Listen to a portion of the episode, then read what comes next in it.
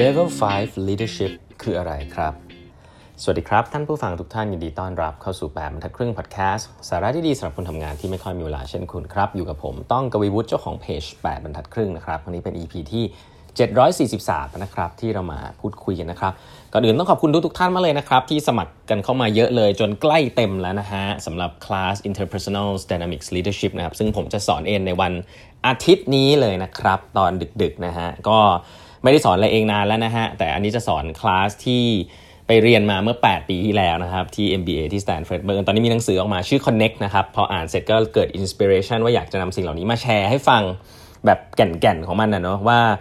การจะเป็น leader ที่ดีที่สามารถให้ skill skill สำคัญที่สุดก็คือการให้ feedback ลูกน้องได้แบบมีประสิทธิภาพนะครับ การสร้าง trust ความไว้เนื้อเชื่อใจในเชิงจิตวิทยาเนี่ยมันทำยังไง ก็ต้องบอกว่ามันเป็นคลาสที่ผมก็มีประโยชน์ที่สุด นะฮะตอนตั้งแต่เรียนมาเลยนะครับแล้วก็ศิษย์เก่าของ Stanford MBA ส่วนใหญ่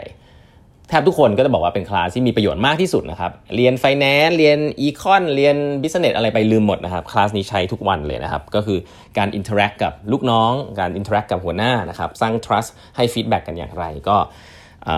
เข้ามาเรียนกันได้นะครับสมัครกันเข้ามายังพอได้อยู่นะครับก็ ใกล้เต็มละลองดูนะครับใน Line OA ของ8บรรทัดครึ่งที่ส่งให้ แล้วก็ใน Facebook Page ของ 8บรรทัดครึ่งนะครับ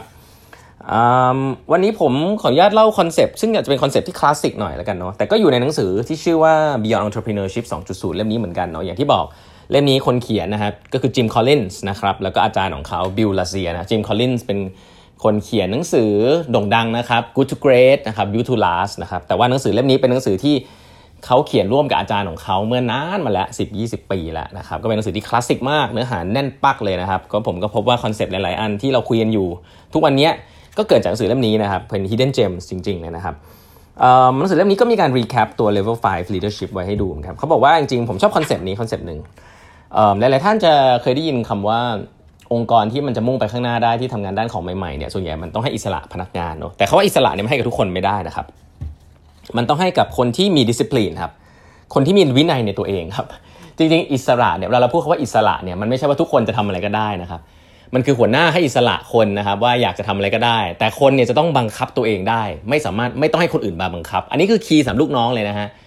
ถ้าคุณอยากได้อิสระเนี่ยคุณจะต้องมีวินัยบังคับตัวเองได้ในหลาย ๆ เรื่องครับเพราะถ้าเกิดว่าคุณเป็นคนที่บังคับตัวเองอะไรไม่ได้เลยนะครับแล้วก็ต้องให้หัวหน้ามาเป็นคนบอกว่าจำจี้จำชัยทำนู่นทำนี่ทำนั้นนั่นก็เป็นความผิดของคุณนะครับคุณก็อยู่ผิดองค์กร เพราะฉะนั้น ให้แน่ใจก่อนนะครับว่าสิ่งแรกที่คุณต้องมีในองค์กรนะครับเขาเรียกว่า discipline people นะครับเมื่อไหร่ที่คุณมี discipline people คนที่มีระเบียบวินัยในตัวเองเนี่ยคุณก็จะไม่ต้องไปกำกับอะไรเขามากนะคำถามก็คือ discipline people เนี่ยเขาบอกว่า when when you have discipline people you don't need hierarchy นะครับสมว่านี้เด็ดมาก จริง ๆ แล้วใช่ถ้าเรามีคนที่ถูกต้องที่มี self discipline เนี่ยคุณไม่ต้องมีใครเป็นสั่งจำที่จำชัยเขาองค์กรมันก็จะ flat นะครับไม่จำเป็นต้องมี hierarchy when you have disciplined thoughts นะครับ you don't need bureaucrats นะครับ เราไม่ต้องมี process ต่างๆ ไปกำกับมากว่าให้คนคิดอย่างไรทำอย่างไร procedure อย่างไรนะ uh, when you have disciplined action นะครับ ตกลงกันว่าจะทำยังไงก็ทำให้ได้ตามนั้นนะครับ you don't need excessive control ครับ meeting ก็ไม่ต้องเยอะ ไม่ต้องมี KPI อะไรเยอะแยะนะฮะยุ่มยิ้มนะครับซึ่งเรื่องพวกนี้นะครับเป็นสิ่งที่มีความสำคัญมันจะเริ่มต้นจากการเลือกคนที่ถูกต้องนะครับหนังสือเล่มนี้เนี่ย ใช้คำว่า discipline people เนอะแต่ผมว่าเรื่องของ people เนี่ยมันมีหนังสือหลายๆเล่มเขียนไว้แล้วแหละเนาะ Netflix ก็เขียน Google ก็เขียนนะครับ เล่มนี้เขาเขียนว่า discipline people คืออะไร อันนี้เขาก็เลยลิงก์คอนเซปต์ที่เป็นคอนเซปต์คลาสสิกอันหนึ่งซึ่งจะนำมาแชร์ให้ฟังเลยกันคอนเซปต์คลาสสิกอันหนึ่งก็คือ level 5 leadership นะครับในหนังสือ good to great เล่มใครที่ไม่เคยได้ยินเล่มนี้ต้องต้องกลับไปอ่านนะครับหรือว่าฟังอันนี้ก็ได้นะฮะ level 5 leadership คืออะไรนะครับคือ leader ยุคใหม่ต้องเป็น level 5 แต่ให้พูด level 1 ก่อน level 1เนี่ยคือเขาเรียกว่า highly capable individual ครับ คือคนเก่งนะฮะทีมงานที่เก่ง อันนี้ highly capable individual ถ้าคุณเก่งอย่างเดียวนะฮะถ้าคุณเก่งอย่างเดียวเก่งคนเดียว คุณเป็นเลเวลหนึ่งนะครับ ยังไม่ไปไหนเลยนะฮะเก่งแล้วนะ อันนี้คือเก่งแล้วนะอ่า highly capable individual ข้อ 2 ครับ contributing team member ครับคือคุณเป็นคนที่ทำงานเก่งคนเดียวถูกต้องครับ แต่ว่าความเก่งนั้นเนี่ยมัน contribute ให้กับทีมด้วยนะครับก็คือทำงานคนเดียวแหละ แต่ก็มองเป้าของทีมแล้วก็ทำงานให้ทีม achieve เป้าได้นะครับ คุณก็เป็น team member ที่ดีนะครับเลเวล2นะฮะเลเวล3ฮะคุณเป็น competent manager ครับ คือคุณเนี่ย organize people and resource toward the effective and efficient goal ได้นะครับ ก็คือคุณสามารถจะ manage ให้ทีมเนี่ยสามารถบรรลุเป้าหมายได้ เป้าหมายที่วางไว้จากข้างบนได้นะครับ ก็บรรลุ KPI อะไรว่าไป คนจะ happy ไม่ happy ก็ว่าไป แต่ว่าทำให้บรรลุเป้าหมายได้นะครับ ก็เริ่มมีการ manage ทีมขึ้นมา อันนี้คือเลเวล3นะฮะ เลเวล4เขาเรียกว่า effective leader นะครับคือคุณเนี่ยสามารถที่จะทำให้คนเนี่ยมี commitment กับ goal นั้นๆนะครับแล้วก็สร้าง clear แล้วก็ compelling vision ได้นะครับทำให้คนเนี่ยเกิด high performance ก็มีเรื่องของการสื่อสารทำให้คนรู้สึก motivate นะครับไม่ได้บังคับเขาอย่างเดียวเลเวล3เนี่ยคนจะ happy ไม่ happy ไม่สนใจเอา performance มาก่อนเลเวล4เนี่ยทำให้คนรู้สึกอยากทำงานด้วยนะครับอยากทำงานแล้วก็รู้สึกอยากจะ contribute นะครับทำให้ทีมรู้สึก achieve goal ได้แบบนั้นนี่เขาเรียก effective leader แต่ว่าหนังสือเล่มนี้เนี่ยถ้าใครจำได้เนี่ยคนเขาจะพูดว่า level 5 leadership นะเขาจะบอกว่า level 5 executive ครับคำนี้เนี่ยโผล่ขึ้นมาเลยนะฮะเขาบอกว่ามันคือ build enduring greatness through a paradoxical blend of personal humility and professional will นะครับอันนี้เนี่ยต่างกับอันที่ 4 ยังไงนะครับผมคิดว่ามันเป็นเลเวลที่เหมือนจะดู philosophy ปรัชญานิดนึงนะครับก็เป็นเหมือนผู้นำทางจิตวิญญาณแล้วกัน เป็นเหมือนคนที่แบบคนพร้อมจะเดินตามนะครับ คนเนี่ยรู้สึกว่า build vision ได้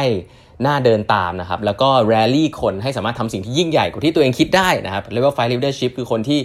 ยืนอยู่แถวข้างหน้าก็ได้ ยืนอยู่ตรงกลางพร้อมลูกน้องก็ได้ ยืนอยู่ข้างหลังต้อนก็ได้นะครับ คืออยู่ได้ทุกที่แต่เป็นคนที่สามารถทำให้ลูกน้องเนี่ยรู้สึกว่าฉันเนี่ยอยากจะทำในสิ่งที่มันยิ่งใหญ่กว่าตัวเองนะครับ แล้วก็ทำให้คนสามารถจะคิดจะ create ออกมาได้ ไม่ต้องสั่งอย่างเดียว ไม่ได้มีโกสั่งมาจากหัวหน้า